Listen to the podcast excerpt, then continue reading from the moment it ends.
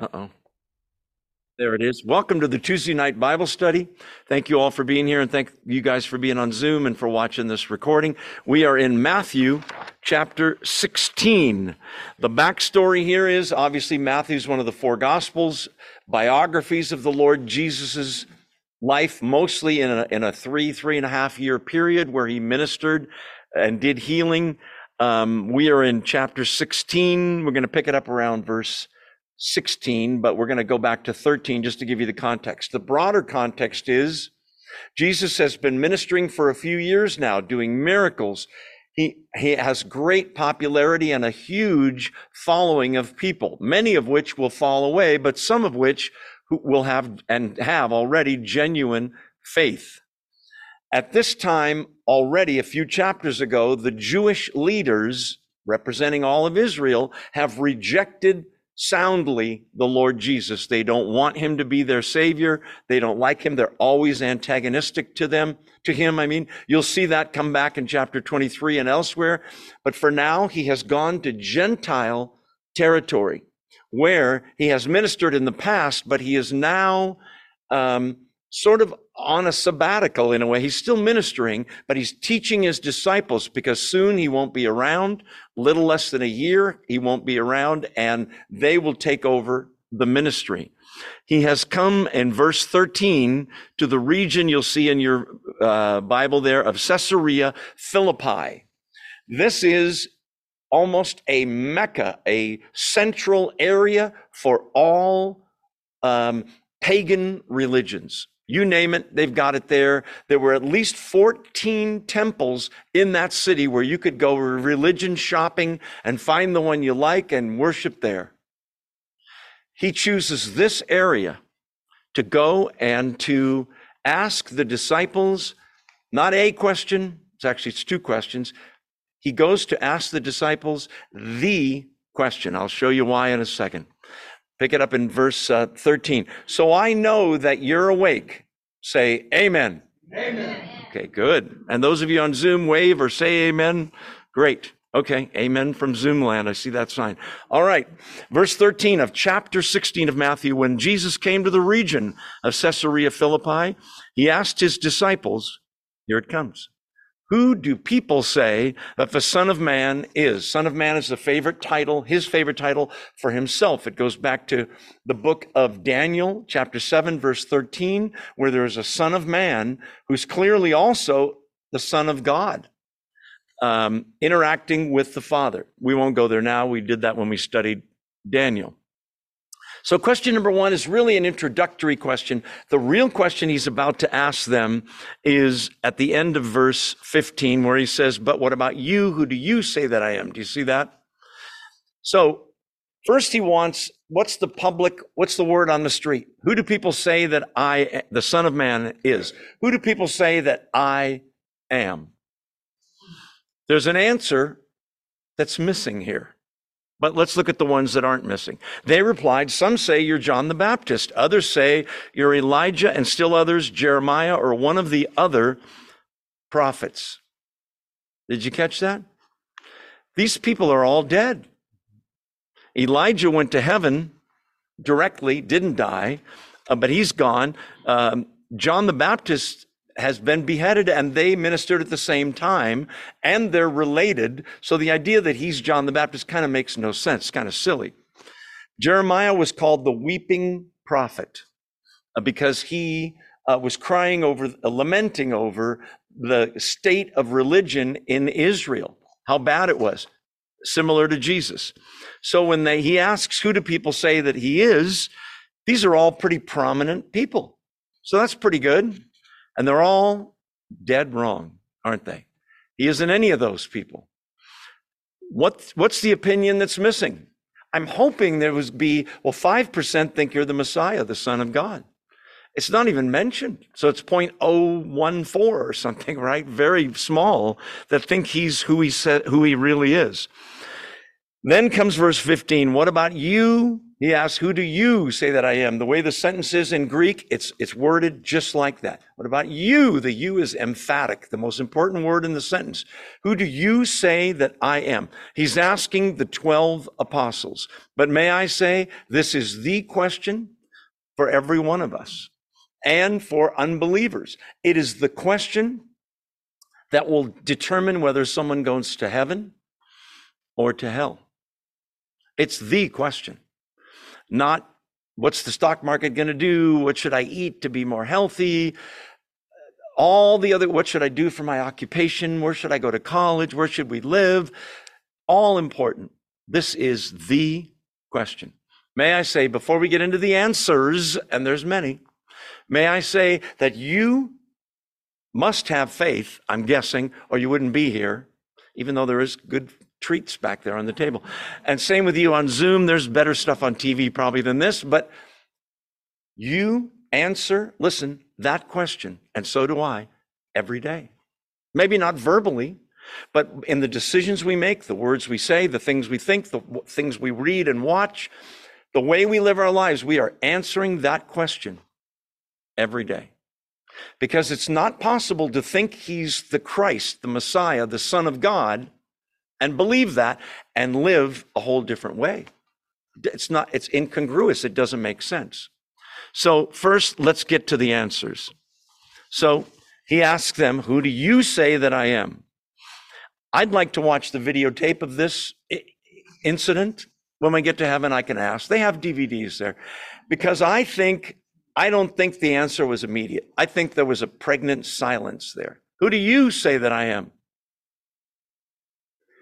Peter, who always speaks, you know, for the group, sometimes with his foot in his mouth, right? He says, you are the Messiah or the Christ, same word. Christos in Greek, Mashiach in Hebrew. It means the anointed one, the promised coming Messiah. But he adds to it, and he's right, I say you are the Messiah, the Christ, the Son of the living God. Do you see that? He's about to get an A plus. And then later in this chapter, he's about to get an F, just to warn you. Is that possible? Yes. Okay. Do you see the word living there? You're the Son of God. No, it's the Son of the living God. The Jews came up with that term. It's biblical to distinguish the living God, the one true God that there is, because that's all there is, from all the dead gods, the idols, the all the made-up gods. People have invented gods throughout the world. And so Peter confesses, you are the Christ, the Son of the living God. It's a beautiful thing. He's one hundred percent right. This question, as I said, is the most important one there is. I want to just take a second. We don't do this very often. But I want to talk about all the wrong answers, because there's a lot. You're going to witness to people. Who do you say that Jesus is? And you'll get, he was a great teacher. Is that true? Yes. But that's a far cry from who and what he really is, isn't it? Jesus, who is he? One of many great religious leaders. He's, he was an avatar, a representation of God for that time. The Baha'i faith, started in India, believes, I think there's, is it twelve or fourteen manifestations of God throughout history.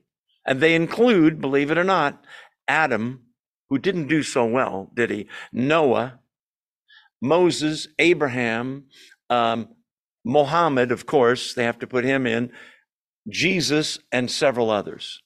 He's one of many great religious leaders. Um, how about this one? He was a miracle worker. He was from another planet. Believe it or not, Eckankar, that's what they teach. Big in Santa Cruz, where we're from. He um, was a, was a, there's people that believe this one, Jesus. He was a spirit being. His body wasn't real. It was an illusion. So who you say Jesus is, I mean, let's face it, C S Lewis wrote a book in which he did the four L's. Have you ever heard this? The only four possibilities: Jesus Christ, lunatic, legend, liar, Lord. You ever heard that? There's people that think he was crazy. He thought he was God. Yes, he did some cool things and they ended up killing him, and he was crazy. Lunatic. You look at his life. I've read books about this. Um, uh, I just lost his name. The Case for Faith, The Case for Christ. Lee Strobel, atheist attorney from Yale, wrote a book to disprove, to prove that Jesus wasn't God. Ends up becoming a Christian. He interviews psychologists who say, you read the life story of Jesus, there's no way this guy's crazy. There's no way. Nobody's ever had this kind of wisdom in human history. Lunatic. Number two, legend. They made him up. You know, Santa Claus, hopefully there's no little children watching. Santa Claus, uh, the Tooth Fairy. He never really existed. They made him up.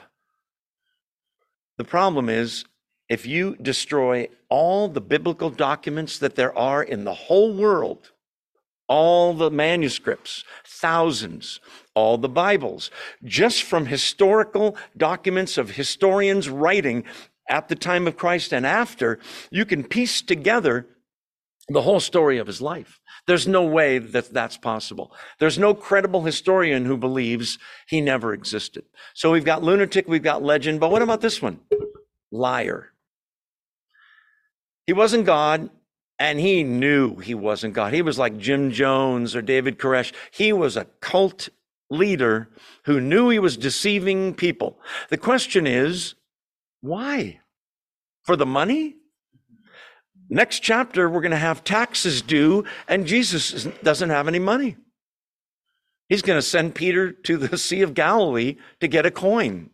That's the next chapter. You have to come back next week for that. Actually, I think it's eighteen. Anyway, um, there's no way that Jesus is a lunatic, a legend, or a liar. He doesn't live his life that way. By the way, none of those things explain the miracles, do they? Which leaves us with the fourth L, Lord. He really existed. He wasn't crazy. He wasn't a liar. He was who he said he was. Yes, but Joe, talk is cheap. Anybody can say they're anything, right? In our culture right now, if you say, if I say, I'm a woman, you have to call me she or her, because that's the right thing to do. Saying something is one thing. Proving it is another. And folks, not only the wisdom that he taught proves it, but his virgin birth, all the miracles from casting out demons, raising the dead, healing the sick, calming oceans and storms, rising from the dead, multiplying food. Do I need to go on? That all speaks to his deity as God and creator. So Jesus is the Messiah. I want you to know, notice that it doesn't say he's one of the Messiahs, plural, one of the sons of God. He's the only begotten Son of God. He's the only Messiah. John fourteen, verse six says um, that he's the only way. He says, I am the way and the truth and the life, all singular, the way, the truth, the life. No man comes to God except through me. Peter says, there's no other name given among men whereby, whereby we must be saved. Oh, you Christians, you're so narrow. Truth is narrow. Two plus three is five. There's a thousand million trillion wrong answers, one right answer. Let's move on, shall we? Most of you are asleep. All right. You are the Messiah, the Son of the living God. Jesus replied, blessed are you, Simon bar Jonah, son of Jonah. We'll come back to that. For this was not revealed to you by flesh and blood, but by my Father in heaven. Okay? There's a lot here I know you can already see, can't you? So he says, Simon, son of Jonah, his full name. Okay. You're blessed. The idea of blessedness in the Old Testament is that God has looked with great favor on you and treated you in such a great way that because of that, you are now joyous and happy. That's really what blessed are the poor in spirit, happy because God has favored them. He tells Peter, you get an A and you didn't think this up on your own. In fact, nobody told you that's flesh and blood.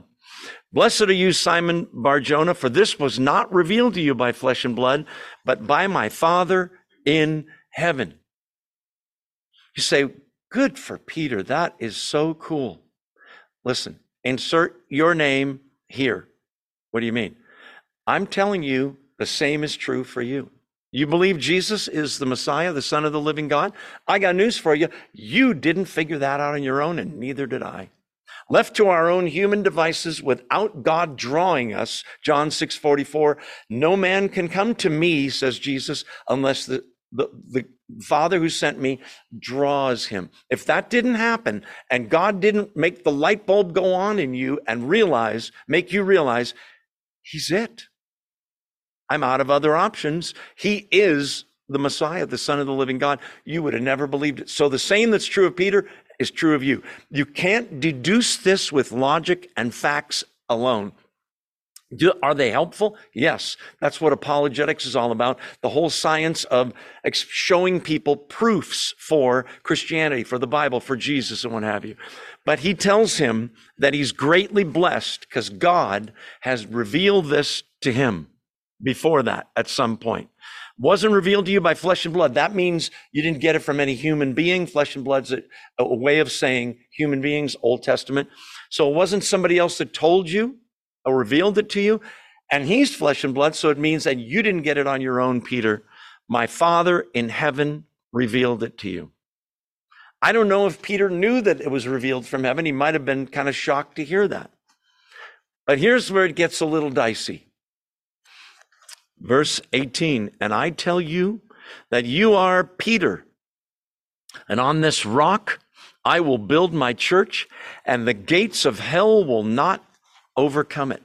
I will give you the keys of the kingdom of heaven. Whatever you bind on earth will have been bound in heaven. Whatever you loose on earth will have been loosed in heaven.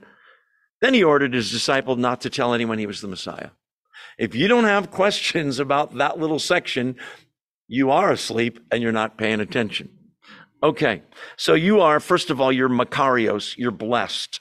God has favored you. Simon bar Jonah. Bar, the word bar means son of, okay?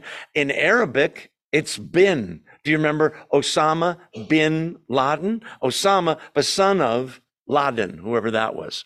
So he's Peter uh, bar Jonah, son of Jonah. You might say in America, he would be Peter Johnson, son of John, right? That won't be on the test, so don't worry. Um, so divine inspiration gives Peter the correct answer. He gets an A plus. He says he's blessed. Um, okay, first thing in verse eighteen. He just got done saying, God revealed that to you, God the Father. As he's done before, he says, but I say to you, and I tell you. After saying God said something, in the, at the same level, he says, I tell you, because he is God in human flesh. I tell you that you are Peter, and on this rock I will build my church, and the gates of hell will not overcome it. So we got to figure out, what's the rock? Catholic doctrine? It's Peter. Jesus is going to build the church on Peter. He, Peter, is the first pope. Got a couple problems there, because the pope can't be married. Peter is married. Oh. The pope, when he speaks religiously, is infallible in Catholicism. What does that mean? Everything he says is right. He can't make a mistake. He won't make a mistake. He doesn't make mistakes. Peter makes mistakes all over the place, right? He's not the first pope. But if you read this in English, it kind of sounds like he's going to build the church on Peter. And I tell you that you are Peter, and on this rock I will build my church. We'll get to the gates of Hades and all that.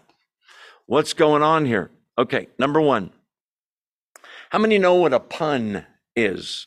Jesus is making a pun on the name Peter. The name Peter is Petros.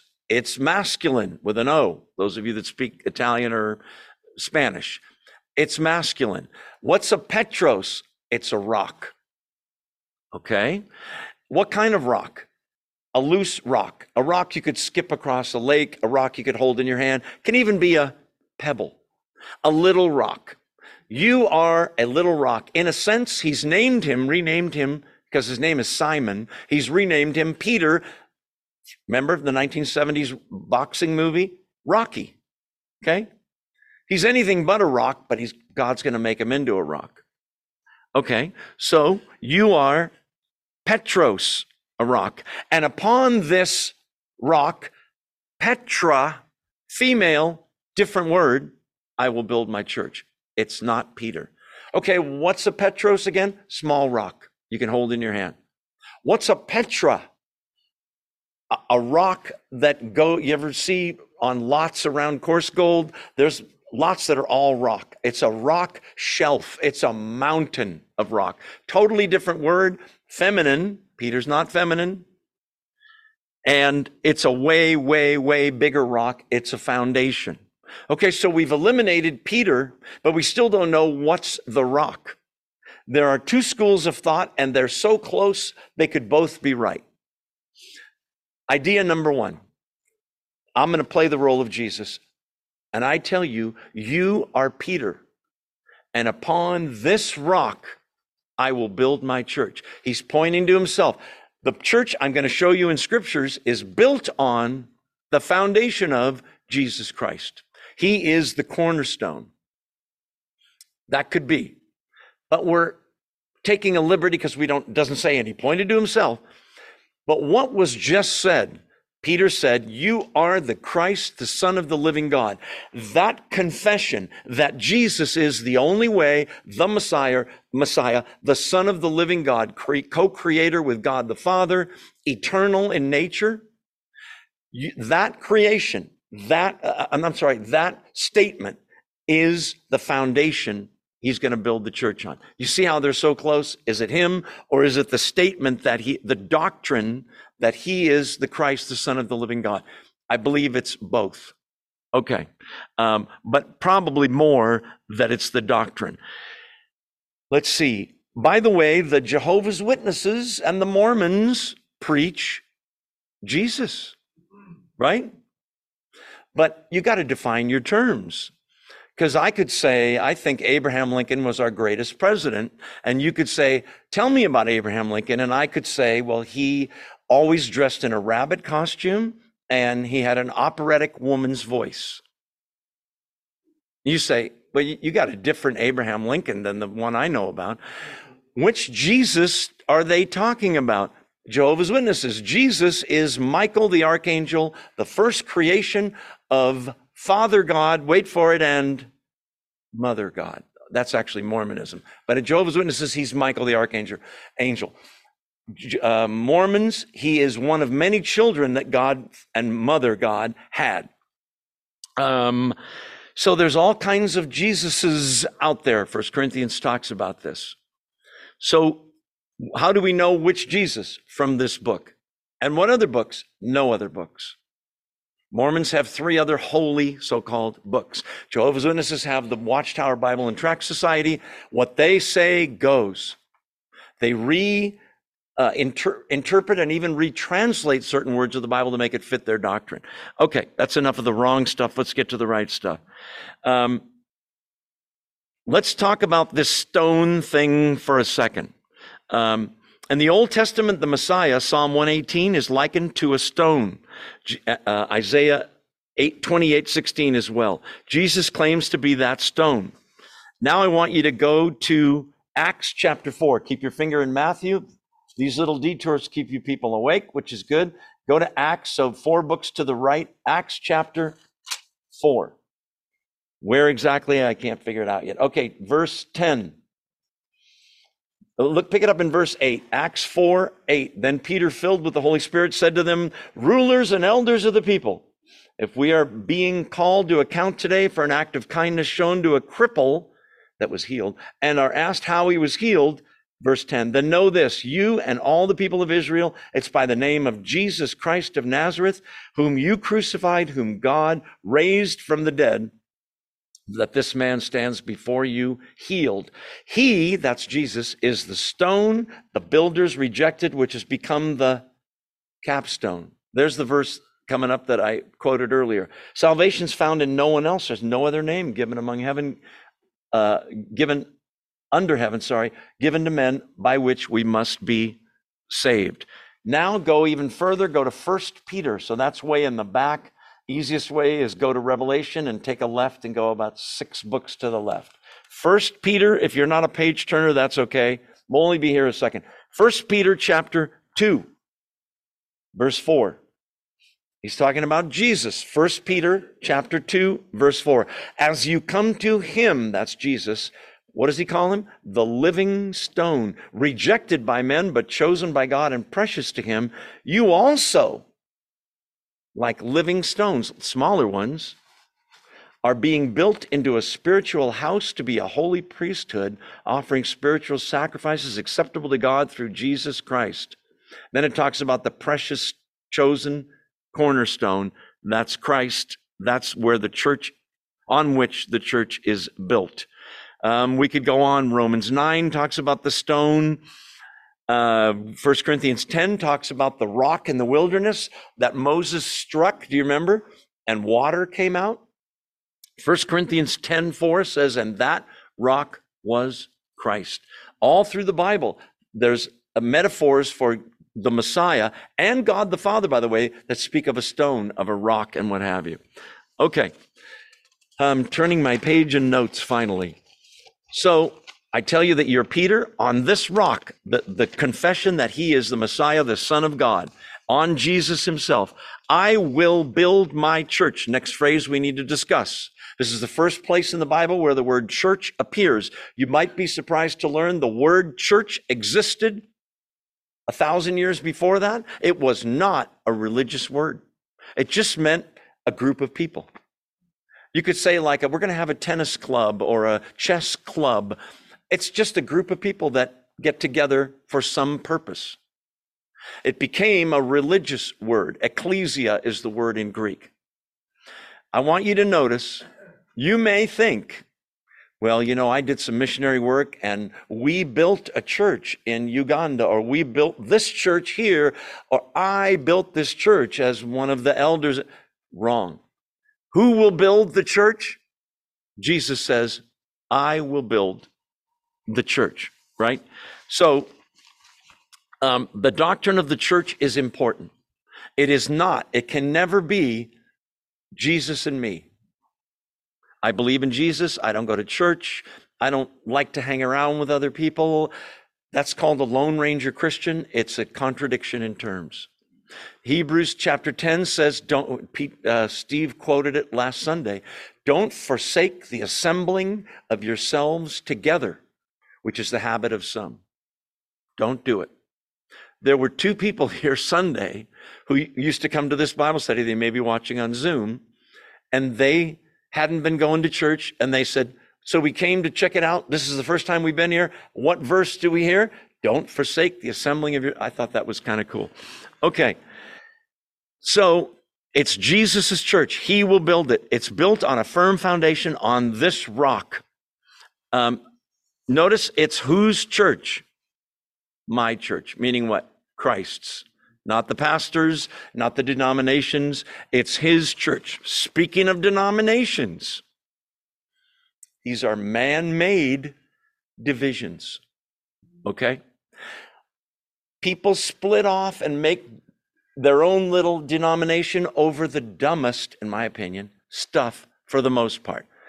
When you die and go to heaven, don't ask, where's the Presbyterian neighborhood? I'd like to be with my peeps, you know. Where's the Baptist? Is there an Assembly of God neighborhood? I could, if I could get a condo there. Listen, none of that will exist in heaven. They have d- divided, Christians have, over things like church government, over, well, we like to do the uh, communion, the Eucharist, once a week. Well, we do it once a month. Well, we do it once a year. Okay, new. Deno- there's three denominations right there. All kinds of how we worship, and can women be pastors? And not biblical, by the way. All kinds of reasons people have divided, okay? If your church doesn't make this book, the Bible, the key thing, the final court of arbitration for every question, you need to find a new church. Thank, praise God, this church does, as far as I know, uh, does. Okay.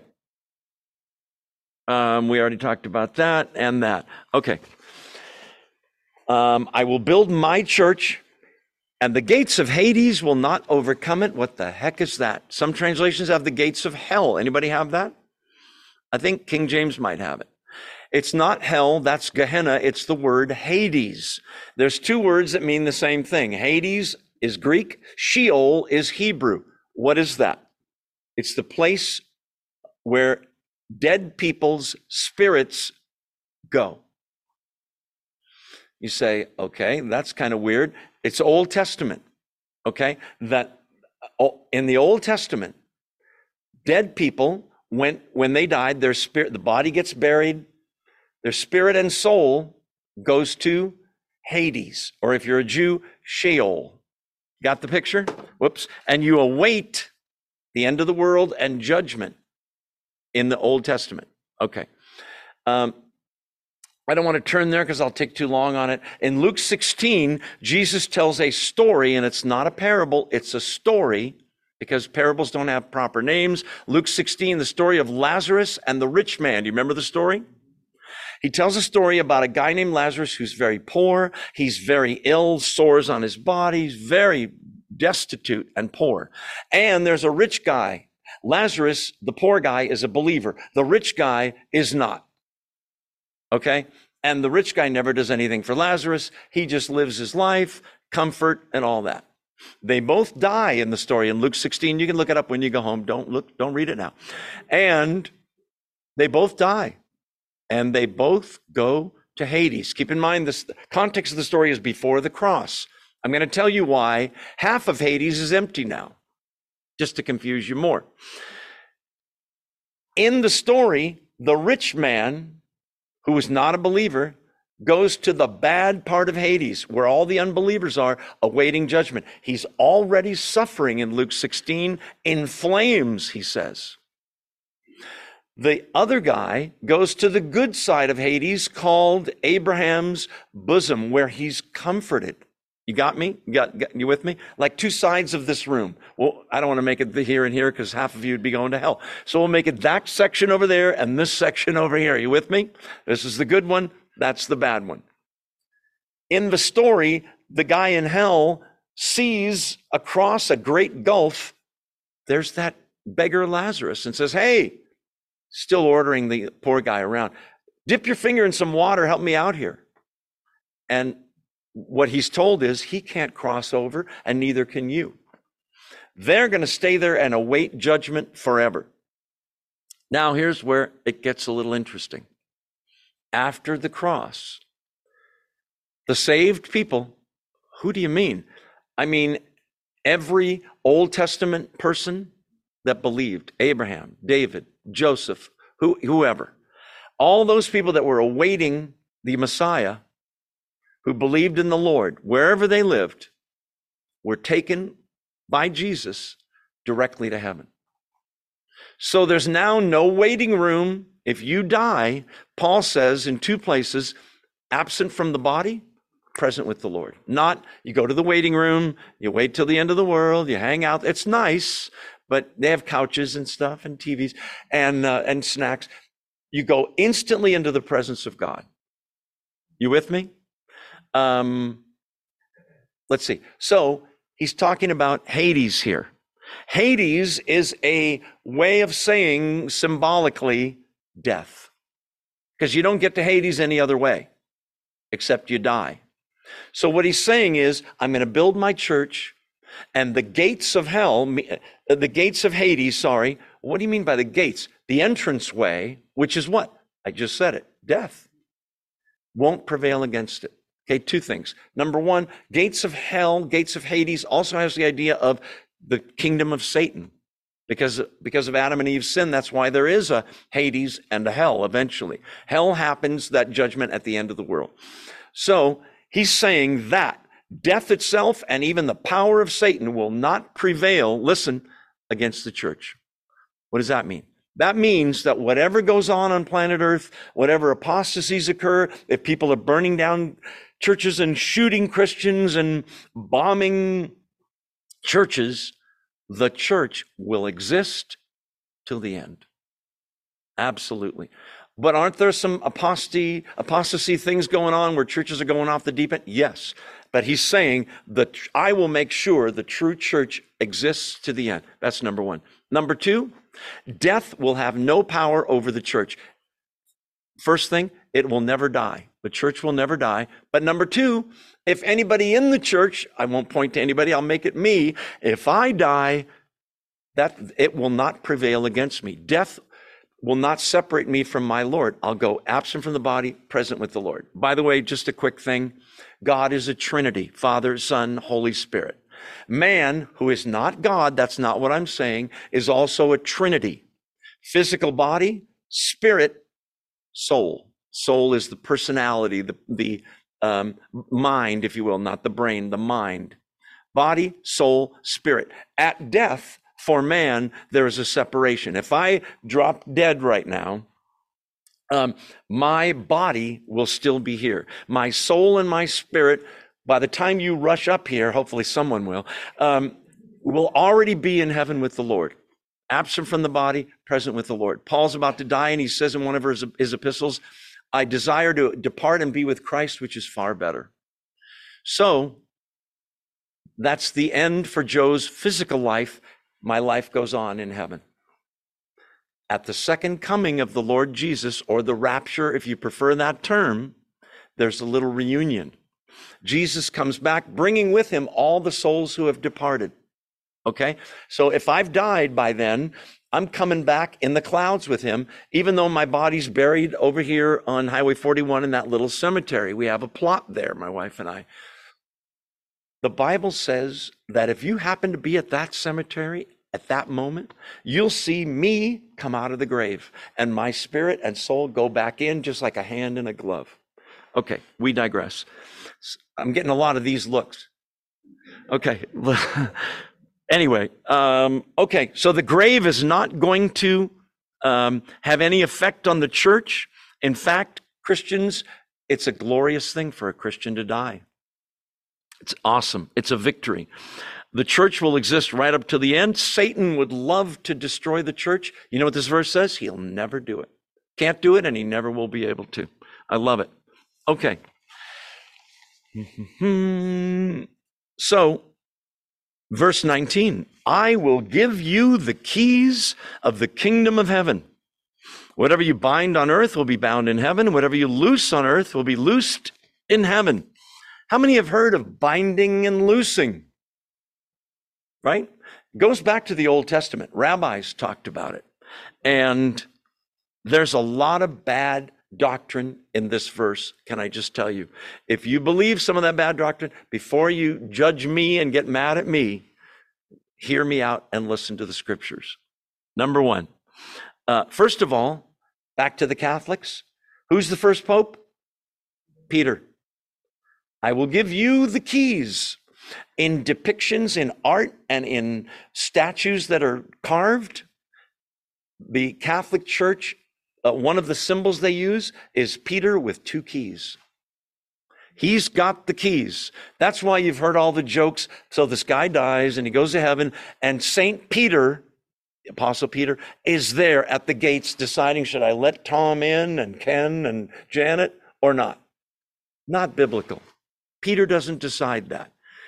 Okay. So who has the keys? What are they? What's going on here? Um, Peter's very important, don't get me wrong. He's always listed first when they list the apostles. He's clearly the leader. He, in a sense, had the keys and opened the kingdom of God to the Jews in Acts two, to the Gentiles in Acts ten. However, In Revelation three, Jesus has the key of David. Keep your finger here and go to Revelation chapter one, and we'll settle this right now. Who's got the keys? Because the keys symbolize what? Authority. If we walk by a house, you and I, and I say, what a nice house that is, and you go, you got the keys. That means you have the authority to open the door or to lock the door, to let someone in or to keep someone out. Revelation chapter one. John gets a vision of the risen Christ. Verse seventeen. John, Revelation one seventeen. When I saw him, I fell at his feet as though dead. Then he placed his right hand on me and said, do not be afraid. I'm the first and the last. By the way, that's Old Testament. That's God the Father. So if Jesus isn't God, this is blasphemy, but he is. I'm the first and the last. I am the living one. I was dead. So this can't be God the Father. It's Jesus Christ. I was dead. Behold, I'm alive forever and ever. And Peter holds the keys of death and Hades. Is that what it says? Eh, wrong. And I hold the keys of death and Hades. The one who has the authority is Jesus Christ. He, though, gives to us the right to, listen carefully, declare what the Word of God says. Let me give you an example. Um, I meet Jesse and we, I get to know him, and he says, I believe in Jesus as my Lord and Savior, and gives me his testimony. I get to know him. I see his life. I can tell Jesse, I can declare to him, based on the Word of God, because you believe in Jesus Christ and are following him as your Lord and Savior, you, Jesse, are going to heaven. I don't have the keys in terms of making that decision, because I like you, I'll let you in. But based on what the Bible says, you are, will go to heaven. On the other hand, Harold over here, who I'm making up over here, Harold tells me, no Jesus for me, no Bible, I don't believe any of that stuff. I can declare to Harold, based on the Word of God, it's not up to me, but based on the Word of God, if you don't have Jesus, what are the two verses we just quoted? He's the way, the truth, and the life. There's no other way to heaven, no other name given among men. Harold, I love you. I don't want you to stay in this situation, but I got to be honest with you. Like a doctor would if you've got something wrong, a good doctor will tell you, not keep it from you. Harold, if you continue the way you're going, if you were to die tonight, you would go to hell and be judged for your own sins. Because when Jesus says, who do you say that I am? You say, you don't exist. Eh, wrong answer. So back to the text. I want you to understand this. I will give you the keys of the kingdom of heaven. Whatever you bind on earth will be bound in heaven. Whatever you loose on earth will be loosed in heaven. What's going on here with this? Okay. Um, the keys to the kingdom, meaning the true church, the kingdom of heaven, all of that, the doctrine of salvation, the authority to explain it and teach it. Okay. Um, Well, I'm going to leave that for now. We'll come back to it. Okay, let's talk about binding and loosing. The Jews talked about binding. To loose meant to allow, to permit. Excuse me, Rabbi. Yes, what is it, my son? Um, would it be okay to get drunk next Thursday? Okay. No, I'm going to bind that. Based on, not my decision, based on the Word of God, it's a sin to get drunk. So I'm going to prohibit it. I'm going to bind it. I'm going to forbid it. On the other hand, do you think, Pastor, it would be okay for me to get married to this woman? Uh, well, tell me about the woman, uh, the, the whole situation. Okay, I'm going to loose that. I'm going to permit it or allow it. To loose means to allow or permit. It's, it's like thumbs up versus thumbs down. You got the picture? So for Jesse, I just loosed him in a sense. That's a weird way to say it. But based on the Word of God and everything I've observed about your life, you believe in the Lord Jesus. Loosed. Uh, New American Standard has the best translation of this. N I V has a footnote about it. Other, some translations do, some don't. The best way to read verse nineteen is, I'll give you the keys to the kingdom of heaven. I'll give you the keys of the kingdom of heaven, sorry. Whatever you bind on earth will have been bound already. Already isn't in there, but I'm putting it in. in heaven. Whatever you loose on earth will have been loosed in heaven. In other words, you're just declaring what the Word of God says. You're not making it happen. Peter or the apostles or you or I are not making the decision, okay, I'm going to let Jesse in, but not Harold. It's not up to us. We can just declare with authority because the Word of God says it and we believe it. Um, bad time to take a break, but let's take our two-minute break. There's great snacks back there. And make sure you say hello to someone you don't know. There's two new people here. See if you can find them and introduce yourself. We'll be right back. Those of you on Zoom, stay with me. Two minutes. We'll be right back.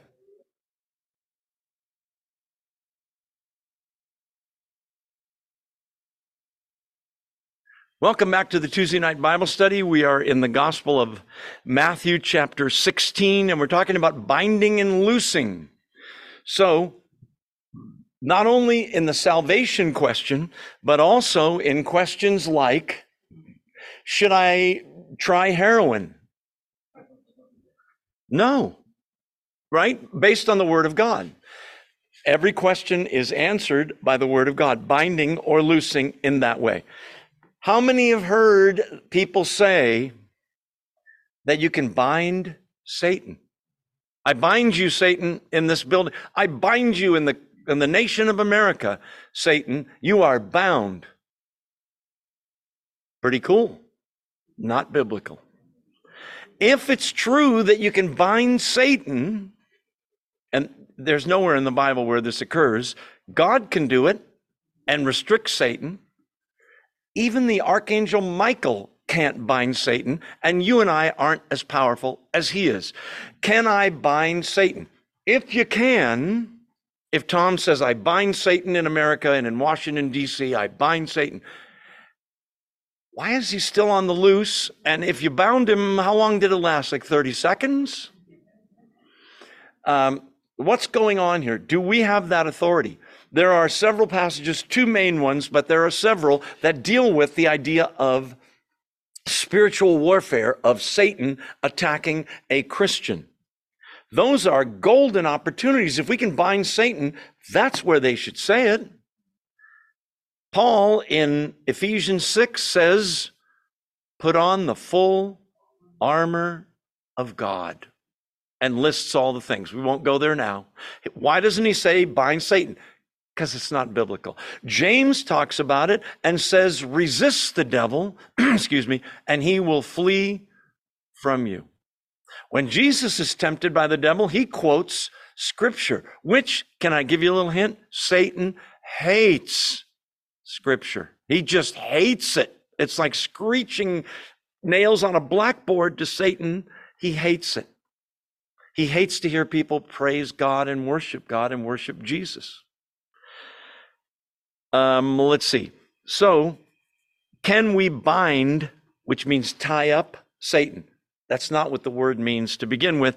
So it's really not uh, biblical. Um, in Mark nine, the disciples didn't have the power to re- rebuke Satan. Jesus says only by prayer and fasting, meaning you give it to God. Jude, verse nine, there's only one chapter, tells the story of Moses dealing with the devil about the body, I'm sorry, Michael the Archangel dealing with Satan about the body of Moses. And even Michael doesn't dare bring a railing ac- accusation against the devil. He just says, the Lord rebuke you. Can you say that? Yes. Can I? Yes. I'm not willing to go up against Satan. He'll beat me every time if it's me on my own. Put on the full armor of God. Um, we already had that. Paul had a, a satanic messenger, a thorn in the flesh. He calls it a messenger of Satan. If you can, rebu- why doesn't he just say, I rebuke you, Satan? There we go. Problem solved. Let's go have some pizza.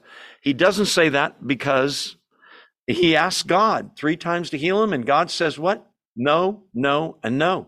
My grace is sufficient for you. My strength is perfected in weakness. Okay. Uh, we already talked about that. Back to the text. Are you still awake? Say amen. Amen. Okay, cool. Zoom, people doing good? Once in a while on Zoom, there's a few people with the screen on and you see this, which is encouraging for me. Okay. The Salmonex Bible study. Um, verse twenty. odd verse. He's done this before. Then he ordered his disciples not to tell anyone that he was the Messiah. Wait, what? Aren't we supposed to tell everybody? We are now. Why not then? God's timing. It's got to happen on the perfect exact day. Why tell them that yet? You can spread the message, but don't tell them that he's the Messiah. In John six, he multiplies the loaves and the fishes. Do you remember? And they want to take him and draft him and force him to be king, because a guy with this kind of power could take care of the Romans in a second. Let's make this guy king. No, you've misunderstood. The reason he's here is to die. All the other stuff is icing on the cake. The, the healings, he can't resist healing people when they need it, casting out demons, uh, calming storms to comfort his apostles. But he's here to die. John twelve talks about that. It's in the notes somewhere, but I don't have it in front of me. But they, if they spread the word that he's the Messiah, most Jews do not think, oh, Messiah, suffering servant, Isaiah fifty-three, he's going to die on a cross, a bloody sacrificial death. They don't think that. They hear Messiah and think the second coming Messiah, ruling king, judges all evil, rewards the saints, right? Raises the dead. That's not what he's here to do the first time. It's what he's coming to do the second coming, the second time. Um, so they're probably shocked to hear, don't tell anybody. Um, he's hinted at his death before this, but he's about to explain it a little more. Watch verse twenty-one. From that time on, meaning more than once, not just then, from that time on, Jesus began to explain to his disciples that he must go to Jerusalem. Okay, nothing wrong with that. And suffer many things at the hands of the elders, chief priests, and teachers of the law, and that he must be killed and on the third day be raised to life. Shocker for them. They believe he's the Messiah, meaning you're going to be on a throne in no time. And I think I'll be Secretary of State, don't you think? Or you might be Secretary of the, you could be Vice President, John. They're not thinking suffering servant, even though it's in the Old Testament. We'll look at it another time. We have before Isaiah fifty-three, Psalm twenty-two. So he tells them, number one, I got to go to Jerusalem. He's been there before with them, but this particular Passover, when he goes, he's going to get arrested. He's going to be tried, seven trials, beaten, whipped, spit on, mocked, and killed, crucified. And he's told them in advance. So you're reading this because you know twenty twenty hindsight. Why are they so surprised? Because they don't get it yet. They don't have the Holy Spirit. So you got to give him, cut him a little slack. He has to go to Jerusalem, suffer many things at the hands of the elders, chief priests, and the teachers of the law. Those three groups make up the Sanhedrin. Okay, there was a lot of Pharisees, thousands, and Sadducees, but there was a ruling body. Think of it as a combination Senate, like we have in America, and Supreme Court. And there were seventy-two people, including the high priest, the rulers of Israel. That who is who is who he's He who is saying is going to make him suffer many things, and that he must be, do you see it? Killed. A lot of people read the Bible and they go, I wonder what that could mean. It means killed, right? Murdered, capital punishment. And he must be killed. And I think personally, I'd like to watch this videotape as well. I think they heard, go to Jerusalem, check. Suffer many things. Well, he's been persecuted before. Okay, check. And be killed. And on the third day, rise from the dead. I think their brains, when they heard killed, went, and they never even heard and rise from the dead on the third day. Killed? What? It would be like you're supporting a candidate for president, and he says, I'm going to go to Washington, D C, and they're going to kill me. What? No, no. Watch what happens. But that's the reason, by the way, I said it earlier. I think this is where I have it in my notes. Let's see if I'm correct on that one. Well, you know what? Let's look at Isaiah fifty-three because I want you to see that it's predicted. So Old Testament, go back to the Old Testament. Easiest way to find Isaiah is try to find the middle of your whole Bible. And it's roughly Psalms, Proverbs right in there. If it is, that's where you are. Take a right and go to Isaiah. For some people, Isaiah is the middle of the Bible. I want you to go to Isaiah fifty-three. Isaiah fifty-three, keep in mind, this is written hundreds of years before Jesus shows up. This is called the suffering servant um, passage in the Old Testament. There are others, but this is the heart of the Old Testament in terms of the suffering servant. Jews in synagogues to this day schedule on this Sabbath, we're going to read from Jeremiah. On this Saturday, First Samuel. On this Saturday, we'll read from Deuteronomy. On this Sabbath, we'll read from Genesis. Guess what? They never, ever read Isaiah fifty-three in a synagogue. Ever. It's never on the list for scripture reading. Don't they believe in Isaiah? Oh, yeah. They might read Isaiah forty, Isaiah ten. Why? Who has believed our message, and to whom of the, has the arm of the Lord been revealed? Already it's hinting that we have a, God has a message and pretty much nobody's going to believe it, almost. He grew up before him like a tender shoot, like a root out of dry ground. Here comes the second half of verse two is the only verse in the Bible that tells you something about how G, what Jesus looked like. You ever notice this? He had no beauty or majesty to attract us to him, nothing in his appearance that we should desire him. Average looking guy. I like that. Verse three. He was despised and rejected by men. You know what that's talking about, don't you? Jesus' persecution. A man of sorrows and familiar with suffering, like one from whom men hide their faces. We dis- He was despised and we esteemed him not. Surely, I want you to notice the synonyms for the word sin. Watch. Surely he, whoever this guy is, it's the Messiah, took up our infirmities. That means sicknesses, but it really means a, a, a, it's a way of saying sin. Watch. And carried our sorrows. Yet we considered him stricken by God, smitten by him and afflicted. Here comes the sin synonyms. Watch. But he was pierced. What an interesting word. You mean like pierced in his hands and his feet? Yes. When was this written? eight hundred years before Jesus shows up. God took a, a lucky guess and got it right. No. He, he was pierced for our transgressions. That's a synonym for sin. He was crushed for our iniquities, synonym for sin. The punishment that brought us peace was upon him, and by his wounds we are healed. We all like sheep have gone astray, and each of us has turned his own way, but the Lord has laid on him, another synonym for sin, the iniquity of us all. He was oppressed and afflicted, yet he didn't open his mouth, led like a lamb to the slaughter. John the Baptist, remember? Behold, the Lamb of God who takes away the sins of the world. Led like a lamb to the slaughter, and as a sheep before her shearers is silent, he didn't open his mouth. By oppression and judgment he was taken away. And who can speak of his descendants?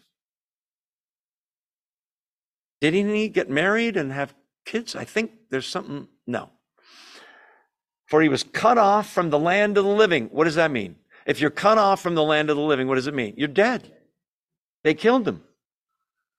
Why was he killed? For he was cut off from the land of the living. For the transgression of my people, he was stricken. Assigned a grave with the wicked. He dies with two sinners on crosses, one on each side. Do you remember that?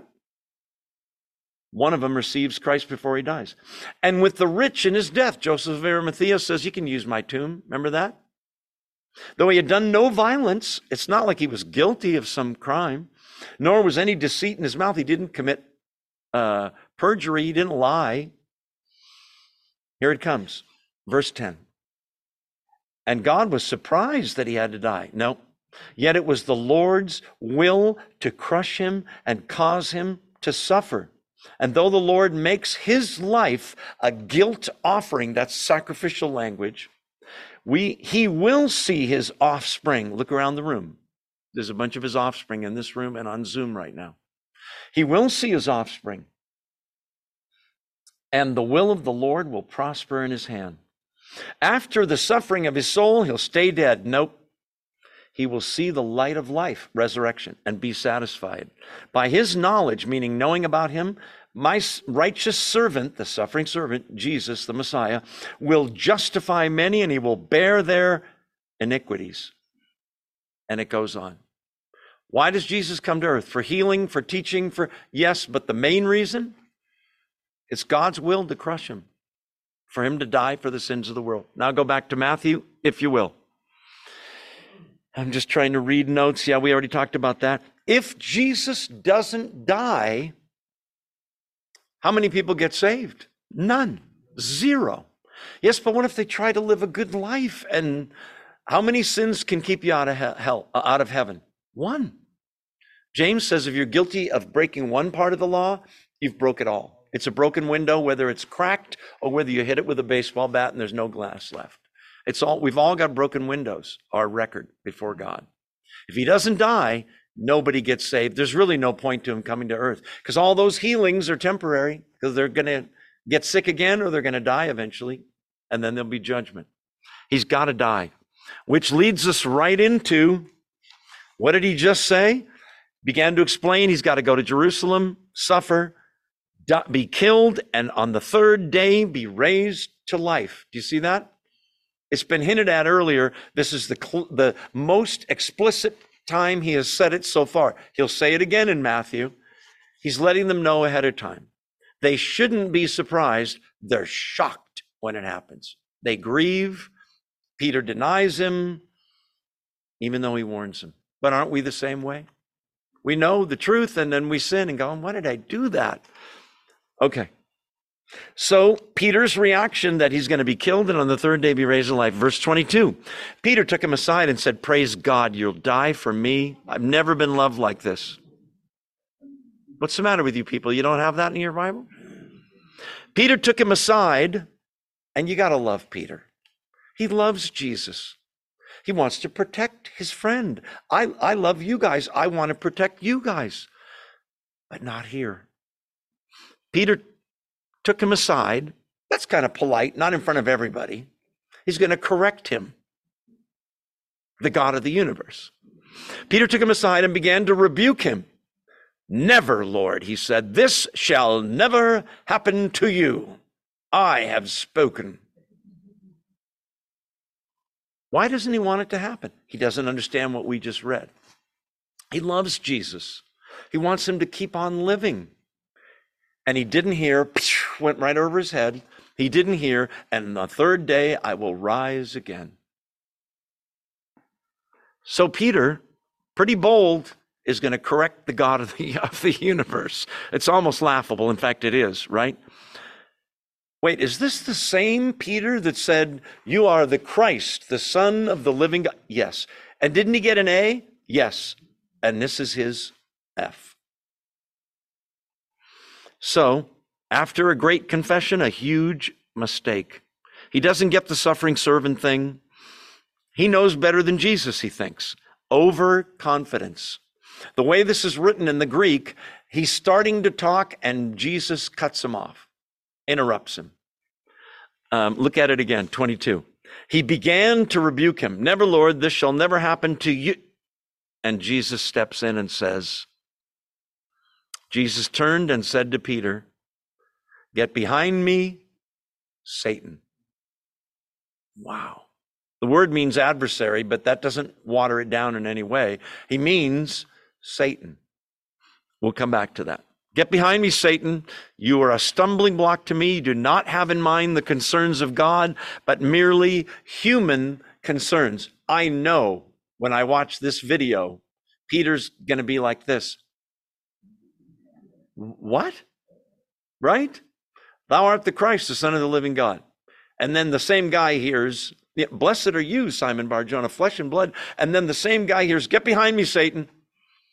What's going on here? He doesn't have the Holy Spirit, first of all. Second of all, it's arrogant. It's overconfidence. You can't blame him. He loves him. He's trying to look out for him. But John twelve twenty-seven says, for this reason I came to this hour, to die. Why call him Satan? Can't he just say, sorry, buddy, you got this one wrong? Who wants to stop the sacrifice for sin? Who wants to stop salvation more than anybody? Satan. I got news for you. This is not the first time this sentiment has come up. What sentiment? No cross. You don't have to, don't die. In Luke four and in Matthew four is the temptation of Jesus in the wilderness where Satan tempts him. Do you remember? And he says, I'm going to paraphrase, that cross is going to be messy, painful. There's a shortcut. Look, look at all the kingdoms of the world. They're mine, says Satan. And you know what? All you have to do is just get on your knees and worship me. I'll give you all the kingdoms. It's a shortcut. You don't have to die. No death. Was it tempting for Jesus? I don't think so. He knows, right? He quotes scripture to Satan. So, uh, Satan means adversary. We already said that. Peter's words agree with Satan. He's trying to stop God's plans. In essence, he's doing what all of us do, which is instead of, I will follow Jesus, he's saying, hey, Jesus, follow me. I got it. I know where we're going here. Wrong. So, Peter, your place is behind me, following, not trying to lead me. I know what I'm saying. Peter is an unwittingly has become a tool of Satan here. Jesus says, don't stand in my way. You're going to be like a stumbling block to people. The rock becomes the stumbling block. By the way, if he's the Pope and he's infallible, he just blew it and can't be the Pope now. He got something wrong. What does Jesus say about why Peter says it? And he's right. You ha- you don't have in mind the concerns of God. You have merely human concerns. May I tell you what human concerns are? And I'm not putting you down for feeling this way. I feel the same way. We generally like comfort. We generally don't like suffering, pain, persecution, right? I mean, it's just natural. You got to be a masochist to say, no, I like pain. Bring it on. Hammer a nail right here. Go ahead. The default position for humanity is, what's the easy way out of this? Let's face it and admit it. When you're in pain, what do you do? You pray. And what do you say? Please take the pain away. ASAP. Lord, do I need to say it again? ASAP. He might make you wait, right? For his purposes. So, uh, if Peter is right, no death. Like I said, nobody gets saved. Nobody ever can have the Holy Spirit in us because there's been no payment for sin. There's no Christianity, no church, no salvation, no hope. The sting of sin and death remains forever. So did Peter, do you think, learn his lesson? No. How do you know? Because they come to arrest Jesus and Peter pulls a sword. You remember? I'll stop this. Jesus, seriously? Again? Okay. Um, after a high, this is going to happen again in the next chapter. After a high mountain spiritual experience, which is awesome, he says, you're the Christ, the Son of the living God. Blessed are you. After that, sometimes we get a little puffed up and then a little overconfident and screw up, right? Let our guard down. And Satan says, you don't want your friend to die, do you? Okay, so verse twenty-four, then Jesus said to his disciples, plural. What did he just talk about? Death. Then Jesus said to his disciples, whoever wants to be my disciple, they're all listening now. Yeah, I do. Me too. Must deny themselves, take up their cross, and follow me. For whoever wants to save their life will lose it, but whoever loses their life for me, or for my sake, will find it. Okay, go back to twenty-four. Whoever wants to be my disciple, do you want to be his disciple? I do, or you wouldn't be here, right? We all do. So we need to listen to this. And if you like comfort, this ain't it. Whoever wants to be my disciple must, number one, deny themselves, take up their cross, follow me. Three things. Note the order. Not follow me, and then we'll work on the denying yourself and taking up your cross. First, deny yourself. What does that mean? The default position for unsaved human beings, and there's a million human sayings about this, is me first. I got to look out for number one. You ever heard that? If it feels good, do it. Miller Beer, go for all the gusto you can. Pull yourself up by your own bootstraps. I'm a self-made man. Frank Sinatra, I did it my way. That's the default position. We admire that sort of thing. Good for him. Wrong, spiritually. That's the default position for mankind. So, number one, deny yourself.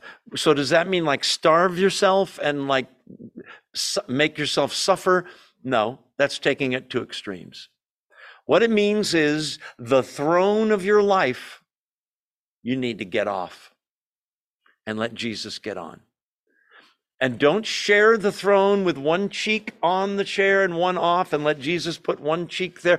Get off the throne of your life. Deny yourself. This is harder than it looks. Most of us, when we sin, it's because we struggle with this issue. Denying ourselves. In simple terms, it's this. Jesus says it in the Garden of Gethsemane. Not my will, but thy will be done. Not my will.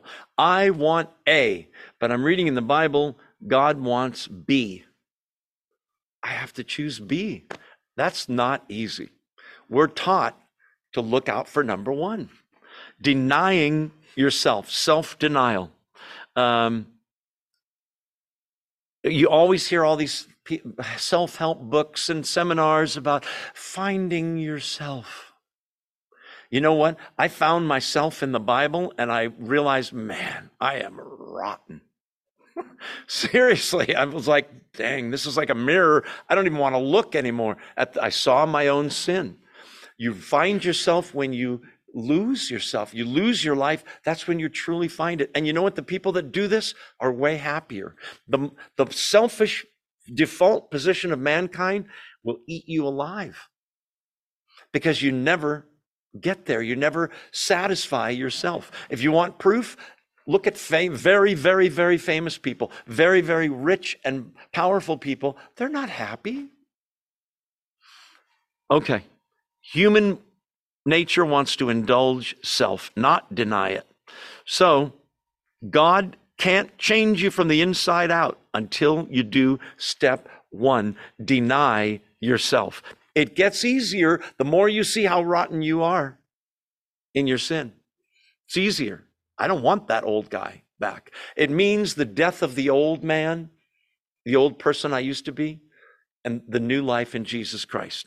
Why do you mention that now, Joe? Because the next thing is deny themselves, take up their cross. Now, we Christians, we love the cross, don't we? And we should. We wear necklaces with the cross and shirts with the cross on it. And look, there's a cross back there. And the cross is a picture of Jesus's love for us. Think of it. It's a vertical line, God to humans, and a horizontal line that he makes the two meet. It's beautiful. But in context, before the cross happens, when you say take up your cross to a person in the first century, what you're saying is, let me substitute some words. Take up your guillotine. Take up your lethal injection, your firing squad. Take up your capital punishment of yourself. Because if you take up a cross, the person carrying the cross generally is the one who is dying. They are publicly taking it up to show the world, I rebelled against the government, and I'm now submitting to the government to the point of death. Got the picture? A cross was an instrument of capital punishment. There were other instruments of capital punishment, like a sword where they'd cut your head off, or a guillotine, or stoning. But the cross was the worst. It was torturous. It was only for the worst criminals. And I've told you this before. You've seen those, you know, paintings of Jesus on the cross. He's got no shirt on, no pants on, and just a little loincloth. Wrong. They crucified people completely naked to make the shame even worse. So when he says, take up your cross, they're going, what did he say? If you want to be my disciple, and you do, deny yourself, put God's will ahead of your own. Parenthesis, how can you know God's will if you're not willing to study this book? I'm not trying to make you feel guilty. You're here, so you're studying the book, but you can do it on your own the other six days of the week, amen? Deny yourself, take up your cross, meaning die to self. The old me liked to get drunk, liked to use drugs, liked to do some other bad stuff I won't mention. That guy has to die. And we struggle with that old person. Comes back to haunt us now and then. But by practicing obedience, it makes it that much easier day by day. We already covered that, didn't we? Yes. A person carrying their own cross knows also they can't save themselves. That's the end of their old self. Now, there have been people that have said, um, oh, I know, I understand what that means. Take up your cross. We all have our, you heard this one, cross to bear. For me, it's my sister. She drives me crazy. Okay, I don't have a sister, so don't tell my sister I said I don't have a sister. For me, it's my grandmother. She, oh, she's my, I have asthma. It's my cross to bear. That's not what he's saying. A cross is an instrument of death, and the person who carries it is the one dying completely, right? So, carry the cross publicly under submission to authority you've previously opposed. That's what's going on here. Um, we already talked about that. Deny and take up. Aorist tense in the verb. What do you mean? It's a one-time thing. Deny yourself, take up your cross. But the other one, follow me, is um, present imperative, means continuing action day by day, moment by moment. Follow him. What does that mean? If I said, everyone, follow me, and I ran out that door, if you obey me, what are you going to do? You got to go out that door. You go where I go. If I say, follow me, and you're following, where did Jesus go? To the cross. What did he do? He died out of love and self-sacrifice for the people he loved. So we ought to be willing to be that sacrificial about our own lives. Following Jesus. Same thing, though. If you don't read this book, how do you know about Jesus and what to follow and what not to follow, right? Who to follow? Who is the real Jesus? We already talked about that. So let God change you from the inside out, your old self being dead. The new self, I guarantee you, is better than the old you by a mile. I know it is for me. Um, yeah, we already talked about that too. And that. Verse twenty-five, you say, we're almost out of time. Yes, I know. Verse twenty-five. For whoever wants to save their life will lose it. But whoever loses their life for me will find it. To save your life doesn't mean you're falling off a cliff and you go, oh, I'm just going to let myself go. It, that's not what he's talking about. He's talking about saving, retaining that old life, that old me. If I'm willing to lose all that old identity I had, I will truly find my life. I'll have true fulfillment, joy, meaning to my life, all of the above. Whoever finds his life, um, whoever wants to save their life is going to lose it. Whoever loses their life for me will find it. The ultimate outworking of verse twenty-five is martyrdom. Most of the people in this room will never have to deal with that, right? In some countries, we'd be hiding, because if the authorities found out we were talking about Jesus and the Bible, and they might come in here and arrest us or do us in. The early church suffered great persecution like that.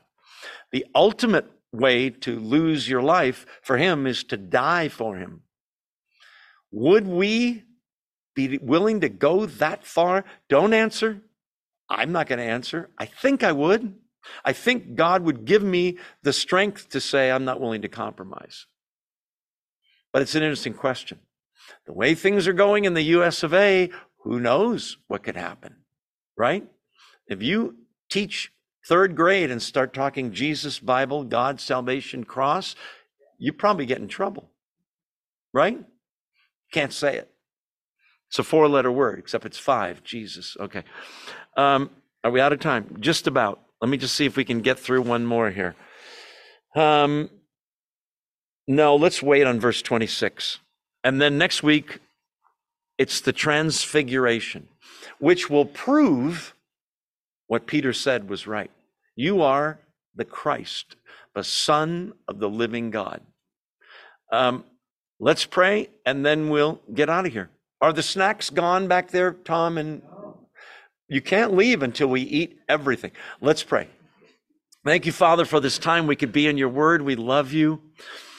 I, we can't believe the love Jesus had to be willing to go to the cross and die and suffer before that in our place. It makes us realize we owe him everything. Lord, we have a long way to go, each one of us, some further than others. Help us to be in your word. Help us to live self-sacrificing lives that keep your will at the forefront of our minds and our own wills, which becomes secondary. We seek your will over our own. Thank you for Jesus. Thank you for loving us. Bless these truths. May they change the way we see the world and the way we live. We pray these things in Jesus' name. Amen. Make sure you say hello to you say hello to someone you don't know that's here. They're waiting to see. Those of you on Zoom, thanks for being here. See you next time.